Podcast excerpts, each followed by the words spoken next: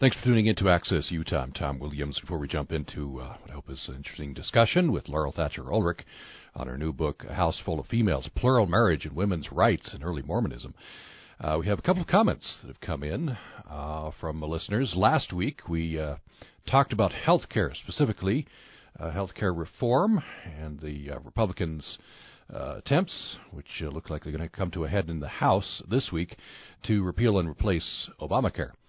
And I encourage the listeners to uh, let me know their personal situation with health care. And this is a response from Tim. Tim says, Hello, Tom. I'm 40 years old, male, father. I want coverage. I want to pay. I cannot afford $1,000 a month. I've not been to a doctor in 20 years. I'm in good physical health and I want a checkup. It is not worth 12,000 a year. What what do I do? In an open market, we quote unquote vote with our participation. I don't participate. Prices are not conversely going down. I would like a checkup once a year and some emergency coverage for my son and I for uh, twelve hundred a year. Uh, who do I talk to? And that is uh, Tim. I don't have a specific answer, Tim, on who do you talk to, but uh, thank you for uh, sharing your experience. And then we received uh, this from Kylie, who alerts us to a situation in Moab. Uh, Kylie, I understand that this is uh, probably also a pitch for us to do an episode on this for Access Utah. We'll consider that, and uh, we'll get this on as a comment as well. Kylie says this is info about the proposed Lions Back Resort in Moab that's been in the making for 10 years. If approved, it will have major impacts on the community of Moab. It is right next to the Sand Flats recreation area, and at full capacity could have 2,000 people there a day. See calculation below of possible daily capacity. Sitla has been bullying the city council on this to get their way, going as far as saying they do not have to abide by our zoning codes. I've included audio from Sitla discussing the resort. I've also included articles in a website that has archived many of the articles and other information, including possible water contamination from this project. The citizenry is in an uproar about this and do not want it. Listening to the audio of Sitla talking about this uh, community like it's a commodity is infuriating. Moab's future is bleak if all the proposed developments are approved. We're being overrun by tourism, and now there's the new USU campus and many large developments and hotel resorts proposed. It's truly mayhem down here, and our city county officials can't keep up. The citizenry, land, and ecosystem are suffering. And that's uh, Kylie. Thanks for that alert, Kylie, and we'll uh, consider this for uh, possible future programming as well. Now uh, we go to uh, my conversation with the Pulitzer Prize winner uh, Laurel Thatcher Ulrich on her new uh, book. A note about this conversation: it was recorded last week when Professor Ulrich was on the USU campus, so we can't take your phone calls, uh, but we uh, would certainly receive your email to upraccess@gmail.com. Welcome to Access Utah. I'm Tom Williams. We're pleased to welcome back to this program Pulitzer Prize winning historian Laurel Thatcher Ulrich, uh, who was recently on the USU campus to give a presentation in the Tanner Talks series presented by the USU College of Humanities and Social Sciences. And her talk was in celebration of Women's History Month, titled What a Life of Wandering Insights from the Diary of Caroline Crosby. Caroline Crosby is one of the uh, uh, people whose uh, diaries uh, were source material for a new book from Professor Ulrich titled A House Full of Females Plural Marriage and Women's Rights in Early Mormonism, 1835 to 1870. For those of you not familiar with Laurel Thatcher Ulrich, she was born in Sugar City, Idaho. She holds degrees from University of New Hampshire, University of Utah, and Simmons College. She was a 300th anniversary university professor at Harvard University, or she is a 300th anniversary university professor at Harvard University, past president of the American Historical Association, as a MacArthur Fellow, Ulrich worked on the PBS documentary based on A Midwife's Tale. Her work is also featured on the award winning website called dohistory.org. And she is immediate past president of Mormon History Association. She lives in Cambridge, Massachusetts. Her new book, uh, as I mentioned, House Full of Females. Uh, welcome back to the program. Thank you. Glad to be here. Uh, so you have a, a, phrase that I probably will uh, never be uttering in my lifetime you said in another interview you said you felt like the MacArthur freed you in a way from the pressure of the Pulitzer. so congratulations on both those prizes. Thank you. Uh, t- tell me what that sentence means. What well, what uh, MacArthur Foundation Fellowship. Uh, you do anything you want to. I mean, it's somebody it's winning the lottery without buying a ticket. So got a phone call. You've won a MacArthur Fellowship. We're going to send the first check in a few weeks. Um, no obligations, no reports, nothing. And so it was open time to do whatever I wanted to do, or money to expand in a way I wanted. And the Pulitzer um, had come with a, a not formal obligations, but with a lot of press, mm-hmm. a lot of invitations, a lot of mail, and I sort of foolishly tried to answer it all. Um, and so I was kind of tired. And uh, the MacArthur, actually, it gave me the freedom to take some time off from teaching to participate in the documentary film based on my book, A Midwife's Tale. Mm-hmm. Midwife's Tale has been has been quite influential, I think, and it, it it's it's an example, I guess. I don't know if this is the genesis of, of your approach, not yours alone, but uh, you're, you're, definitely in the. Uh, I'll just quote this: your your approach to history has been described as a tribute to the silent work of ordinary people, and you say you aim to show the interconnection between public events and private experience. Mm-hmm. Yes, I'm a, what is called a social historian, but unlike many people who work on the so called unknown people, my work has not been quantitative. That is, I haven't worked with averages and typicality. I've used actually some of the techniques that I learned as a graduate student in social history to apply to difficult um, source material. So Martha Ballard's diary was very boring to most people who opened it. The weather, you know, how many yards I took out as a loom, um, planted cabbages, whatever. And what can you do with that kind of material? Well, one thing you can do is look for patterns, which is something that, a technique that we use in social history. Mm. The other thing you can do is reconstruct stories. Beginning inadvertently, you don't know this is going to turn into a plot. You see a number of references to illness and to infections. In one of the early chapters of the book, I really was able to reconstruct the evolution of streptococcus infection, what we would recognize today as streptococcus, um, in this community and see Martha Ballard not just as a midwife, but as a general practitioner who's caring for everyone from a little baby to uh, the minister. Hmm. Um, I want to get into uh, something you said in the introduction to the latest book, which again is a house full of females. Um, and then I want to get into plural marriage and, and, and the experience of plural marriage, right? Yes. Um, you you say you, you wanted to concentrate on diarists, mm-hmm. um, and and not memoir so much as diary. You, you go on to say diarists didn't know how things would turn out. There's mm-hmm. an, an immediacy there. Yes, absolutely. So I went for immediate records, not just personal diaries like you know, I had worked on in a midwife's tale, but other kinds of day by day letters.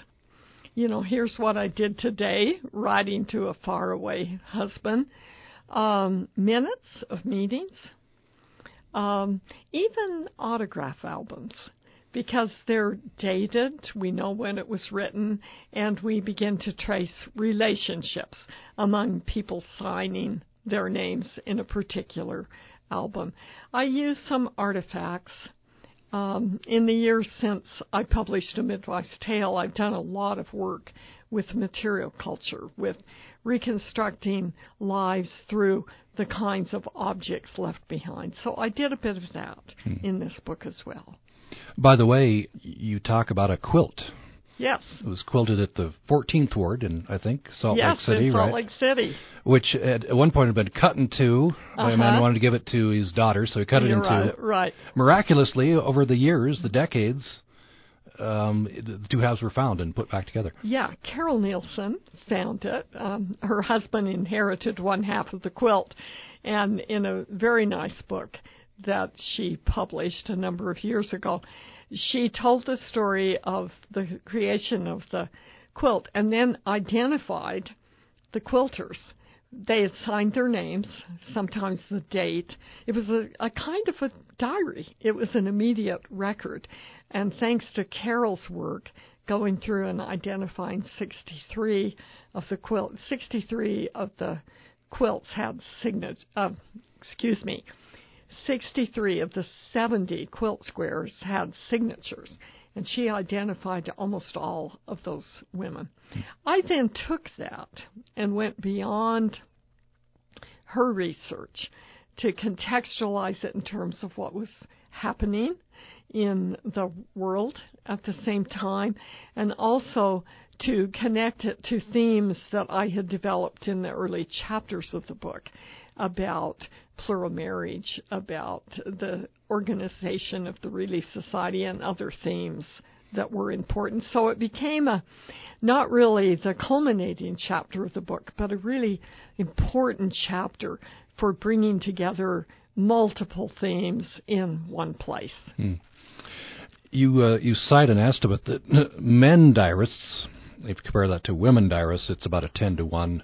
Uh-huh. Usually that might be an underestimate. Oh, I think it dis- is an underestimate. Yes. Why why why so many more men?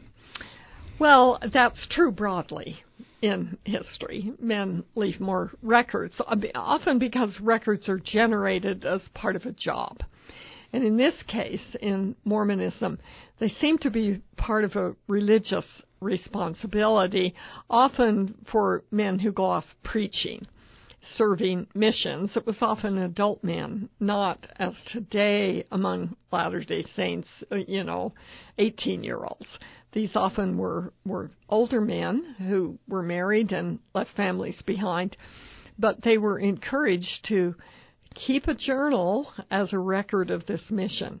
Some of them, remarkably, kept writing when they came home. One of those men was Wilford Woodruff, who later became a president of the church. But as a young man, still in his 20s, he um, became a Latter day Saint, served a mission, and began a diary that extended from 1835 to 1896. Some Unbelievable. Yeah, you say some five thousand typewritten Yeah, yeah, it's pages, just, incredible. And you use his diary, I think. In, His in this, diary is very important to the book. I- The book begins with Wilford in his diary, brings in Phoebe Carter, um, who married Wilford in Kirtland, Ohio, in 1837. And uh, I follow them Hmm. through the book, but bring in other characters as the story develops. You use Wilford Woodruff because he wrote every day, I think. Every It's- Yeah, yeah. he becomes faithful, a yeah. kind of spine for Yeah. the story. Yeah. In fact, he preached journal keeping, right, to, to other people. a preached journal keeping, yes. Um, he believed it was the source of Scripture.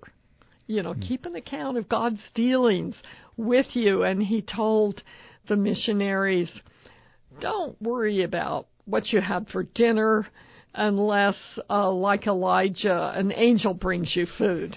Then you can write it down. But of course, he didn't keep his own advice.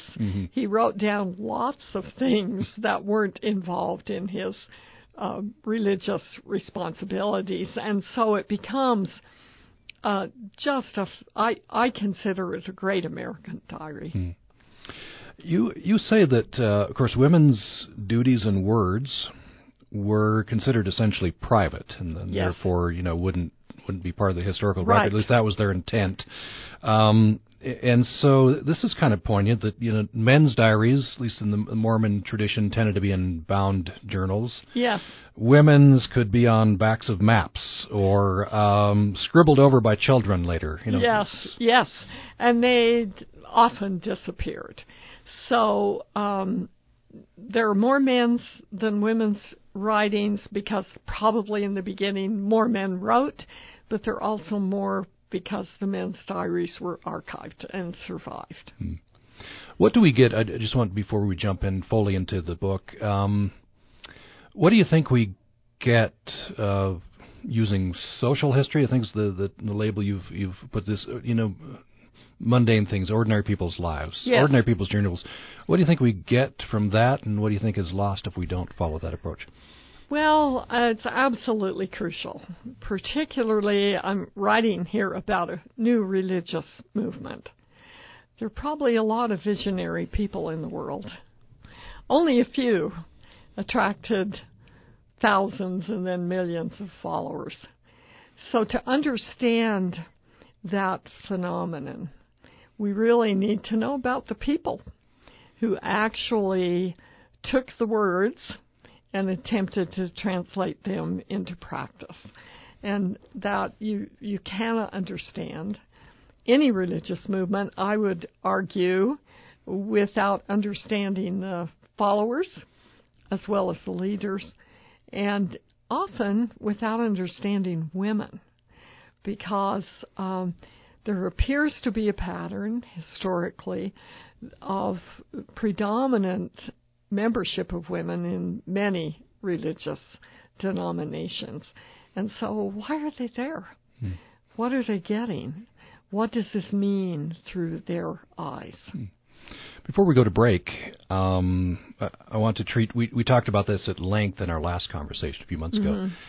Uh, I want to treat it briefly here and, and, get any updates, and that is this uh, this saying, right? This meme that's been associated with you, um, yeah. irrevocably, I think, associated with you at this point. Yeah.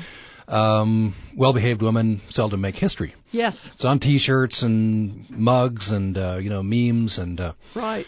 Uh, this is just a, a, kind of a passage you you wrote in a paper Yes, right? it was in the introduction to a scholarly article, actually, on uh, Puritan funeral sermons.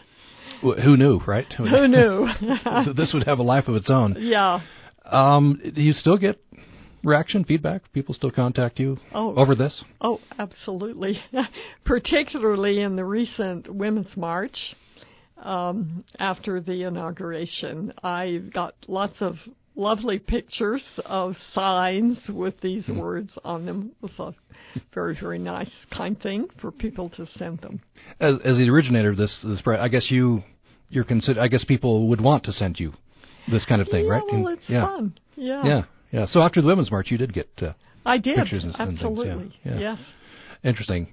Uh, recently, in a talk that I gave at a college, a student came up. I usually get comments from students about the slogan.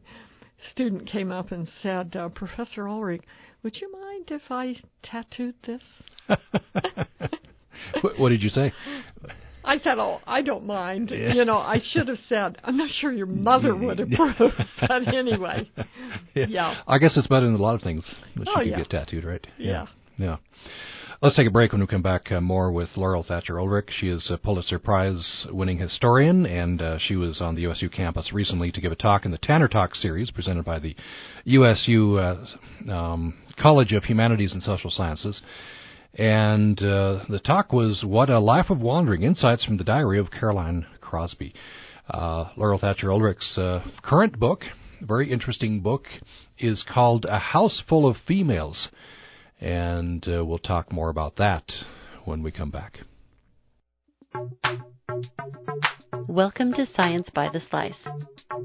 The early bird gets the worm. Common North American sparrows called dark eyed juncos assert their superiority early, says USU ornithologist Kimberly Sullivan. Short term benefits may accrue to young birds that attain high dominance status early, she says, because juvenile birds that socially dominate their peers are more likely to be successful and efficient foragers, which helps them avoid predators. In addition, the assertive birds tend to be of a healthier weight and have higher oxygen carrying capacities. These benefits make them more likely to survive harsh winters and become prolific breeders. This segment of Science by the Slice is brought to you by the USU College of Science, offering degree programs in mathematics and varied scientific disciplines. Details at usu.edu/science.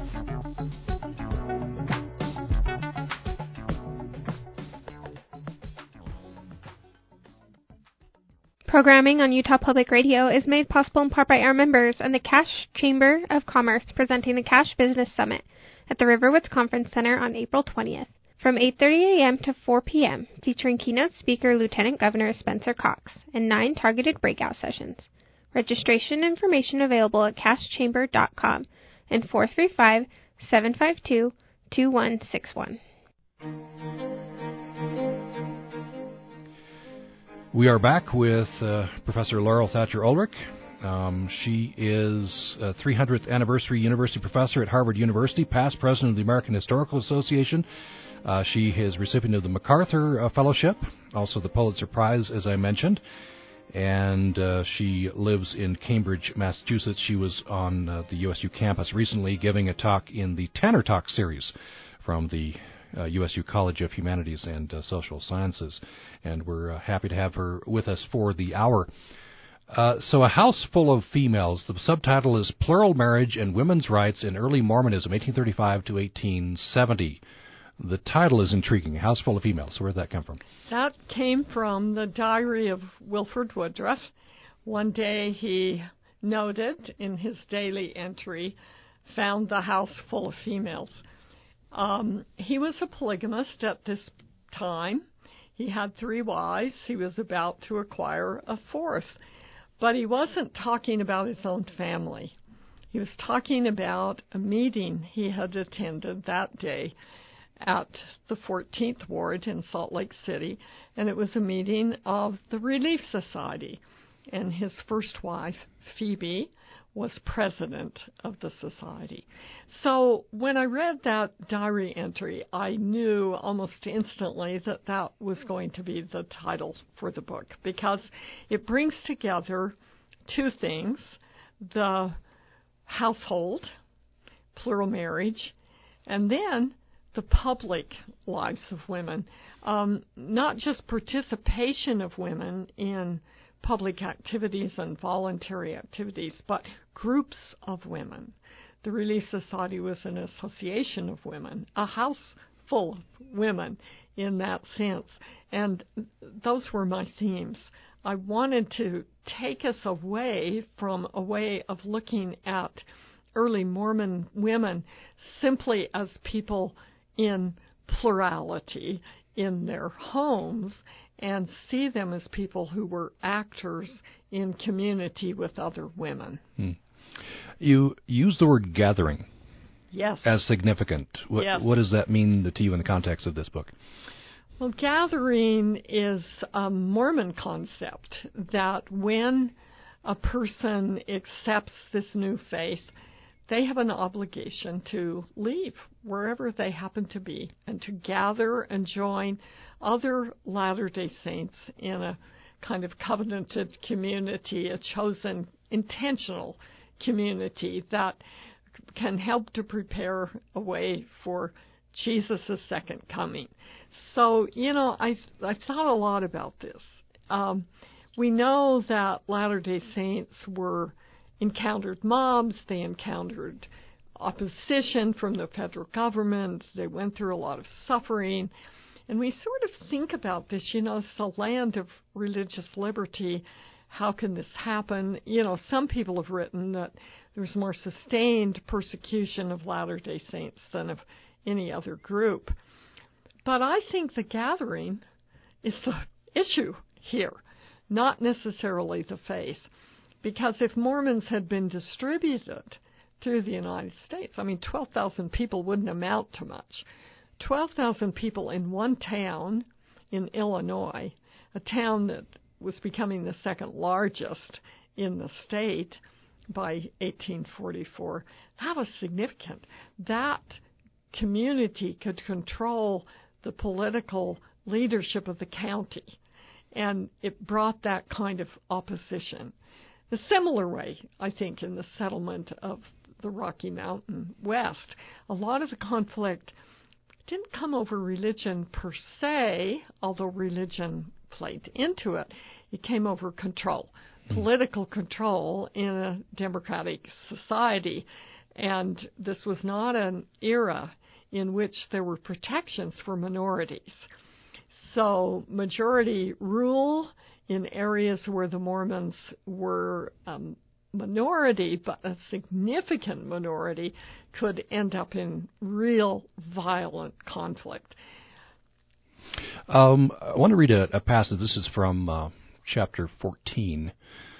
Um, I'll, I'll, just quote this this passage, and then I want to have you talk about how you uh, introduced the book, which is a an indignation meeting, uh-huh. a phrase I hadn't been at, or or a, a gathering I hadn't been familiar with, but you say they were fairly common in in, right. in the 19th century.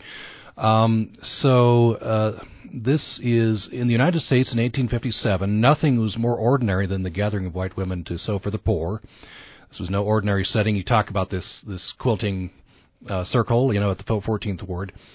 Um, and you go on to talk about the context. Congress had not, not only rejected Utah's petitions for statehood, but was considering ways of stamping out polygamy.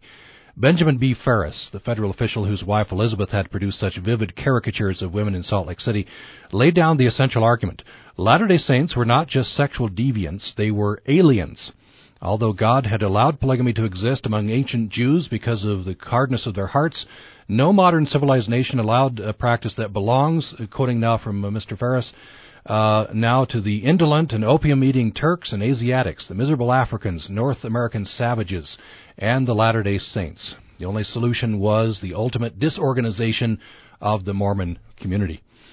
This sets up that, that conflict. This, this was just for many Americans this was just too radical. This was this was too much, and in fact, Mormons were alien because of it. Mormons were alien, and uh, you know, as Paul Reeve has said in a recent book, they were a religion of a different color.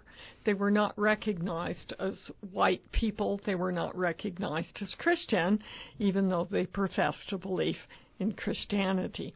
And this is a highly significant passage um, from an anti-Mormon book, but similar language comes out in federal legislation. Um, the anti-Mormon movement was anti-immigrant. It was anti-Muslim. It was anti-Jewish. I mean, you can hear it in the rhetoric. He's naming all the people who don't really belong in our society and using them to define Latter day Saints. Um, this is a, for me, this part of the research, um, these themes are repeated over and over, and this part of the research felt to me like um, an aspect of Latter day Saint history that I hadn't taken seriously enough.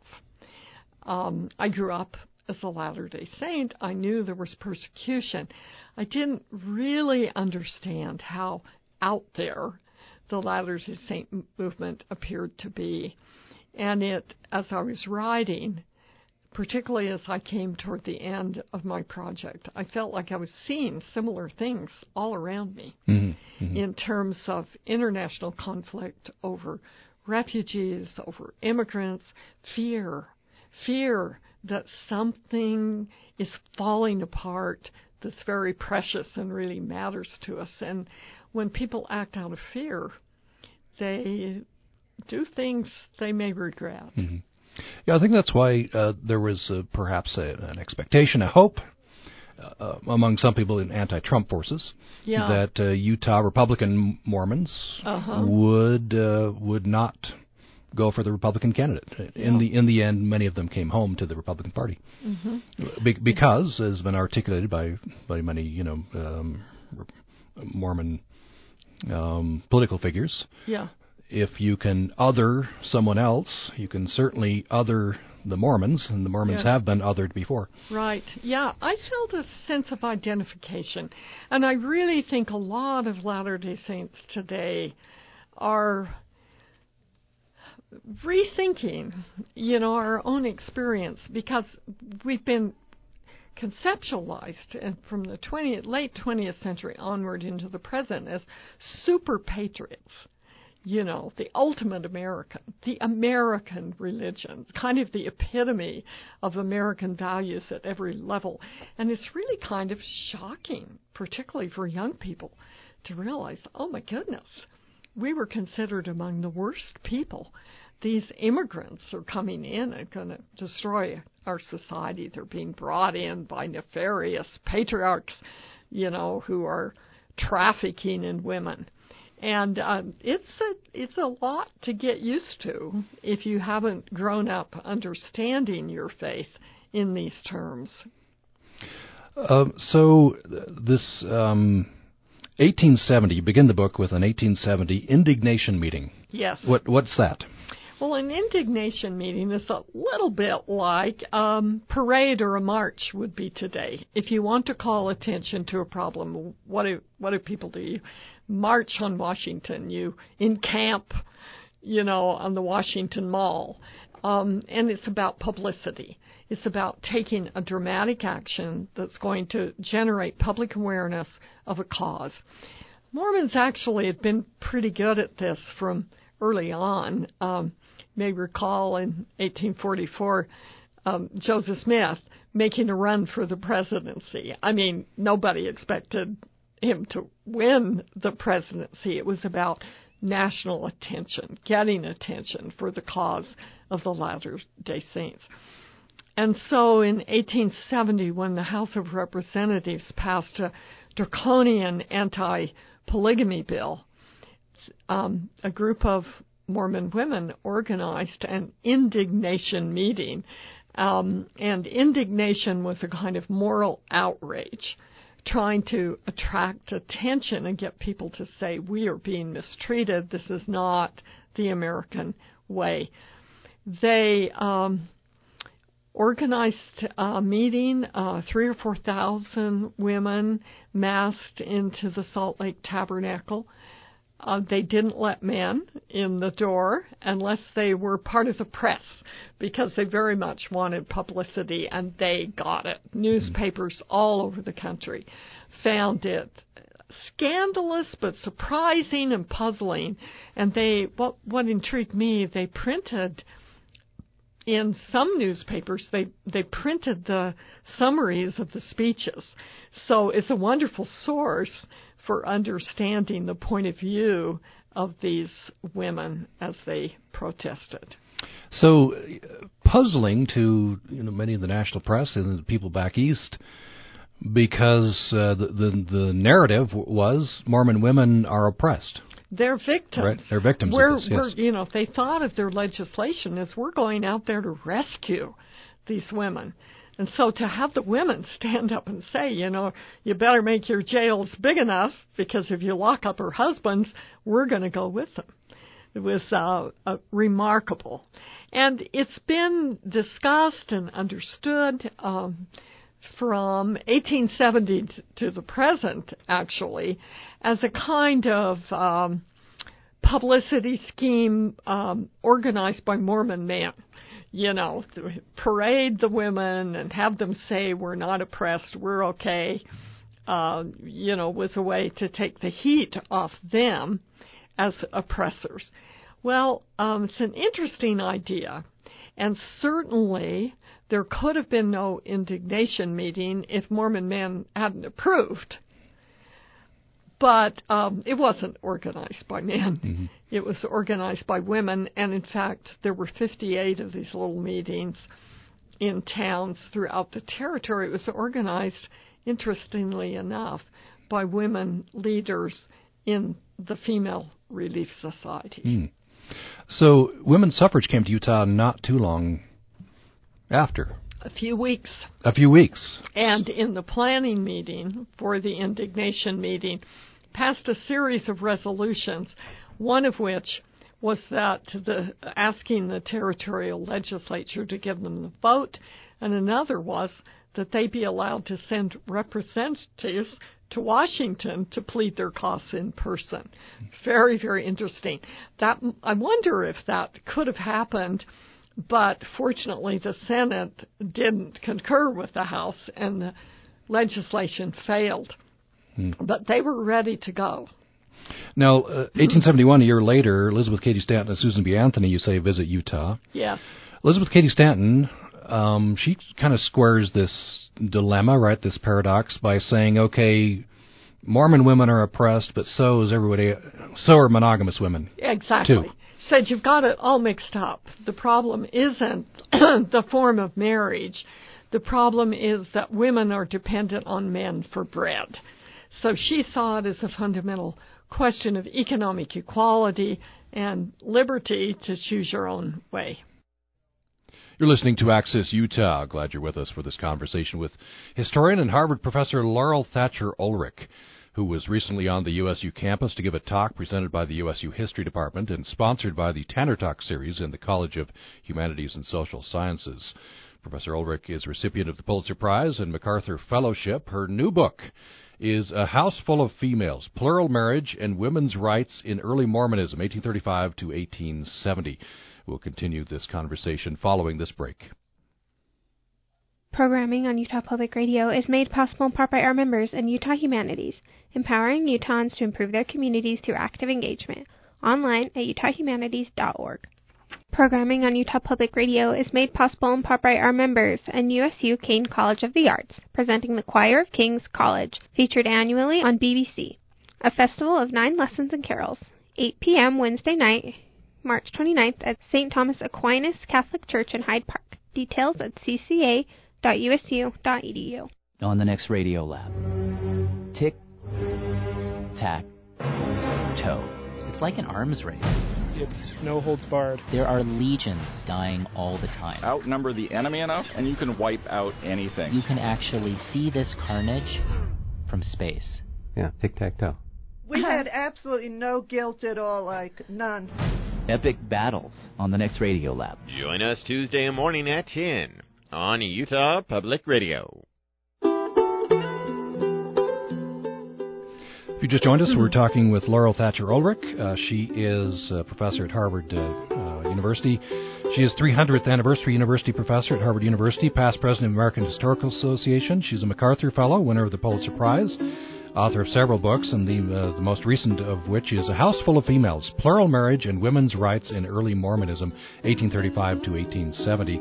She was recently on the USU campus uh, giving a presentation in the Tanner Talk series from the USU College of Humanities and uh, Social uh, Sciences. So, this uh, polygamy, plural marriage, was was called sex radicalism, right? This was, just, as we've discussed, is this just beyond the pale? Yes. Um, but as you point out in the book, uh, you can start to understand how women could embrace this. Uh, you know, two things. One is theology, which we can get into. This this was bound up in their religion and their religious beliefs. Uh, but also, as you you point out, they'd already pushed against the grain of society. Yes. To join this to unusual become, religion. To become Mormons. That is, they had embraced um, the idea of modern revelation. That um, just as in the Bible, God called prophets to give his word to mankind, he was still doing it. And they believed that Joseph Smith was that latter day prophet who had been called to create a restoration of all things and to prepare for the second coming. So um, that was part of it, and that was a radical belief. Um, but the other radical part of it was going back to older Christian ideas of a, a really co- corporate society, a communal society in which we shared and shared alike. And there would be, in the words of one of Joseph Smith's revelations, a feast of fat things for the poor. It's a biblical phrase, but applied to the here and now. We're going to create these new gathered communities, and we're going to take care of the poor. Uh, Harriet Cook, I think, spoke at that indignation yes. meeting, and she talked about how she was very comfortable, proud even that she had a choice. She could she could choose her husband, husband of her choice. She chose her husband. The man she chose was Brigham Young. She and and I guess she's the, still she's still fine with that, obviously, even though Brigham Young had many other wives. I guess. Yes, uh, you know, there's there's a lot of folklore about Harriet Cook. Um, that she was bitter and felt like uh, Brigham didn't give her enough attention, and she had only one child. Um, But, you know, who knows where that comes from. But it was very clear that she was willing to stand up and defend polygamy. And, you know, there are plenty of women in the world, and there were certainly women in the 19th century that would be just as happy not to have the frequent attentions of a husband that liked a a situation where they could share um, whatever the tasks were in their household with other women. What was the what was the lived experience? And we should emphasize that you you say in the book uh, some forty percent of households were forty percent of people were living in households where polygamy was practiced, right? So in at the peak. At at the peak. So uh, l- not forty percent of households, forty percent of the population. Of the population. Of the population. Okay. So that would include men, women, and children. Yeah. So the majority were not living yeah. polygamy, but but a but a large plurality. Yeah, a were. large plurality and a a very um, highly respectable, powerful plurality. That is, that was more common among people who were leaders of local congregations or church um, had particular positions in the church priesthood. Hmm. So um, you know, you, you looked at diaries and uh, and you know what, what women put women put down day to day, uh-huh. their lived experience. Um, right. Maybe tell me, maybe you know, select a woman or two that uh, you found particularly interesting. Well, one of the chapters um, that I wrote um, used three diaries and a um, set of letters, sort of in juxtaposition, um, round roughly 1850, which would be just three years after the first migrants came into the Salt Lake Valley. So it's still pretty new practice. Um, and really showed the range of experience. So you would have um, a woman like Patty Sessions, who was a midwife, who was totally in command of her occupation, was very, very powerful woman, and whose husband was never quite successful in keeping a plural wife. He attempted once, and the woman left, maybe because of Patty. I hmm. mean, this was not a very happy relationship. When he decided to take a second wife, it's very interesting in the diary.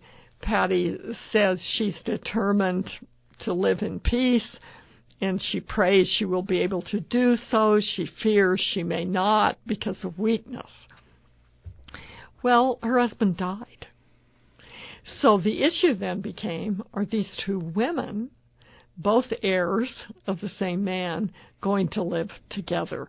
So that was one fascinating situation, and I won't go on to give all the details, but there's an older woman with a younger plural wife, and is Patty going to end up helping this young woman raise her children? Why were they going to live together?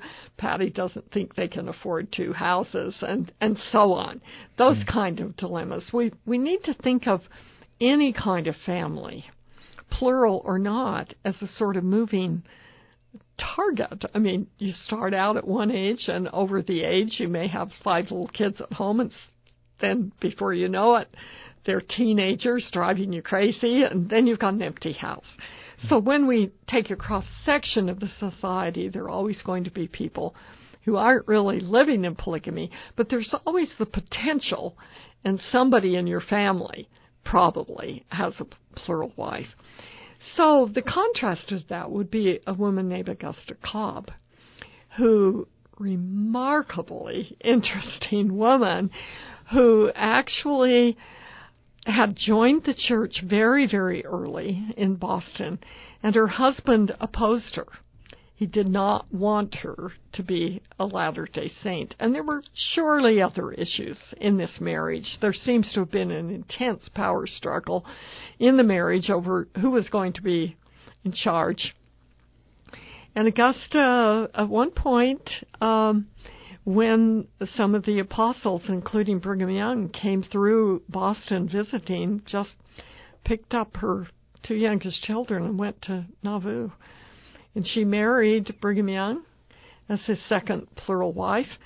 And it's a long, complicated story that I can't tell all in a few minutes, but essentially, uh, her husband divorced her for adultery, and she stayed with Brigham, and then spent uh, a good portion of the rest of her life um, trying to get Brigham to do things her way. Mm. So the power struggle continued in this polygamous marriage, but what it resulted in from a historical point of view is just a fabulous series of letters that she wrote to her husband because she claimed she never saw him. So she would put these letters down in writing. And what's remarkable is Brigham saved them. They're there in the Brigham Young archive. And um, she was having trouble with many things. One of the intriguing letters she wrote, she said, I want to go on a mission. And a couple of my friends want to go too. They're kind of tired of their husbands. They'd like to get away. So please call us on a mission. We're ready to go. We're daughters of Zion. And, you know, it was very tongue in cheek. I mean, she was very clever writer. Essentially, was she saying, You're always sending men on missions, leaving their wives to manage on own. It's our turn. We'll go on the mission. Um, so the letters are amusing but they're also a kind of insight into the points of tension in the household. The idea of being left without a husband appeared for many women to be the essence of plural marriage. Mm. Because even if the husband was not off on a mission, he was responsible for another woman and another set of children. And so it was there there was this theme of loneliness and neglect that came out. In contrast, Bathsheba Smith, all love and light, according to her letters, how she adored George. Uh, when he was there, it was heaven. Um, and you get the full range. Hmm. Um, what about the children. I mean, that's in some of these households, or multiple households. Some men would have had many, many, many children. Many children, yes. Um, well, child care is much more collaborative. I'm thinking of an example of Margaret Smoot, who was the first wife of Abraham Smoot. Um, she had been married before, had fled an abusive relationship and brought her only child, a young son, with her. And she never had any more children, which was a great grief to her. But the other wives had children. And she kind of became Mother Smoot to all of them. So I'm not sure it was always perfectly harmonious, but in the memoirs of some of the children years later, they talked about um, having the, more than one mother um, and cared for and loved by more than one woman. And uh, for some households, that was uh, an appealing thing. For others, it could lead to jealousy and competition mm-hmm. for resources. One of the themes in your book, one of the things you're, you're exploring here, you say, is you're exploring the pathways from monogamy to polygamy, and I'm, yes. I'm interested in, in individual pathways. That's you know if you're raised in Victorian era America, yeah, um, with with you know solidly ingrained with this idea of monogamy, and and probably I don't know before Mormonism if that if that was in the background that polygamy is is evil and and and bad and everything we're fighting against. Um, and then you join this what's mm-hmm. seen as an exotic religion uh-huh. And then at some point you become aware of the preaching of right. plural marriage. Well, yes, the pathways varied. In uh, the case of Augusta Cobb, who I just mentioned, the the pathway was a desire to be out of a situation and the desire to be part of a religious community and to be bound spiritually to a man who was himself considered a kind of a prophet, a member of the quorum of the twelve apostles. Um, the pathway for Eliza Snow, um, she was single. Um, her sister had actually fled a husband. It's fairly common, quite common among Latter day Saint women, but I think that's because it's common in the general population that divorce is difficult unless you can prove adultery or um, desertion. Well, people often desert it, uh, often divorced by leaving. Men did it most, and that's why women could then sue for divorce. But women also left husbands, and there are quite a number of them. I think um, I think I made a count that about 20% of women who entered plural marriage in Nauvoo in the early period before Joseph Smith's death had been uh, married before. Hmm. And a number of them had not been legally divorced, but had come into the LDS community. So polygamy was an interesting solution, especially if you felt the end times are here. We're preparing for Jesus' second coming. We want to be bound and part of a godly community that includes those who are sanctified. And this, these marriage sealings were part of that process. Hmm. Later, the pathway to plurality, say you're an immigrant to Utah, you know about polygamy by that time. It's not a brand new strange, mysterious. Um, it's there. Um, it's a pathway to security. It's a pathway to um, upward mobility to be part of a household of a prominent man. Hmm. And of course, you've just explained it, and and those you know those uh, who whose diaries you use uh-huh. w- would fervently believe this. Yes but they they would never have been able to con- convince you know, you know the newspapers back east or the or Congress right. or you know it, exactly. was al- it was always in fact the popular media was always uh, delusion or well really what um, they would say is uh, the United States is polygamous really I mean uh, not literally but it's common for men to have more than one partner they just don't acknowledge them and in our society, every woman is respected. Hmm. Interesting. I just want to close with uh, this interesting uh, passage. You uh, you say that reading these diaries, studying these diaries, you you notice some peculiarities, of course, mm-hmm. Uh, with with the Mormon community in Utah, but some commonalities with other Americans. Uh, you use this phrase. Um, all Americans, including Mormons, had uh, had their boots in the sod and their head in the stars. there was that strain of American idealism. The idealism, and yet, you know, here we are trying to build these new communities and living in mud. Yeah, uh, it, it's it, but the two different versions, I guess, looked askance at each other. But, it, but yeah, exactly, it was a commonality, yeah. as you point out. Yeah, very, and that's why there's so much tension. I mean, American. Uh, Mormons felt they were the real Americans. Hmm. Interesting. They were the real Americans. In fact, uh, I can't remember which poet, it may have been Eliza, the American eagle has flown and now come to the Rocky Mountains. Mm-hmm. Talking about Eliza R. Snow. Eliza yeah. R. Snow, yes. Um, so then we bring it full circle. You talked about how, at least in the, I guess, the second half of the uh, 20th century, uh-huh. Mormons came to see themselves as super patriots, and yeah, you know, yeah, right. So they're going to you know back full circle in that case. Reconstruction of the Mormon community in that sense. Yeah. yeah. Anything else you'd like to say uh, that we haven't covered uh, about about this book?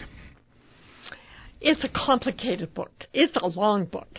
It is a book about diaries. It's a book about plural marriage, but it doesn't pretend to either explain or defend it. Um, I've tried to be balanced. Um, for some people, it was a nightmare. For others, it was difficult, but manageable and instructive. It would teach me to be a better person. And a few, it was a glorious new revelation that makes people's lives happy. So we have to be careful about saying what was polygamy like. It was like many things. What intrigues me is the intersection of this deviant marital practice and the emergence of self confident, strong women who are able to act in community to make a difference in their lives. And they believed a difference in the world, but certainly in the lives of the people around them, not just through charitable acts, individual charitable acts, but through systemic change by promoting the notion of equality before the law for wives and promoting the notion that women were citizens and had the right to vote. And I think that's really intriguing. I mean, where does that come from? In some ways, you could think of it as a displacement, maybe, of feeling a lack of authority within their own community to latch on to the larger story about patriotism and being Mormons, but actually, I think it's a story about dual identities.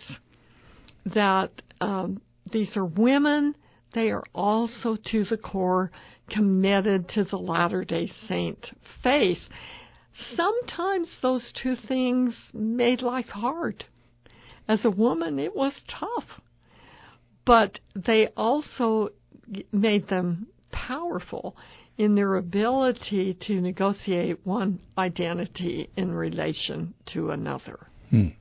I think it's a good place to, to leave the, the conversation. We've been talking with Laurel Thatcher Ulrich, uh, who is 300th anniversary university professor at Harvard University, and uh, she's author of uh, several books. She's a MacArthur Fellow and uh, and winner of the Pulitzer Prize. And her latest book is A House Full of Females Plural Marriage and Women's Rights in Early Mormonism, 1835 to 1870. And she was recently on the USU campus giving a presentation in the Tanner Talk series presented by the USU College of Humanities and uh, Social Sciences.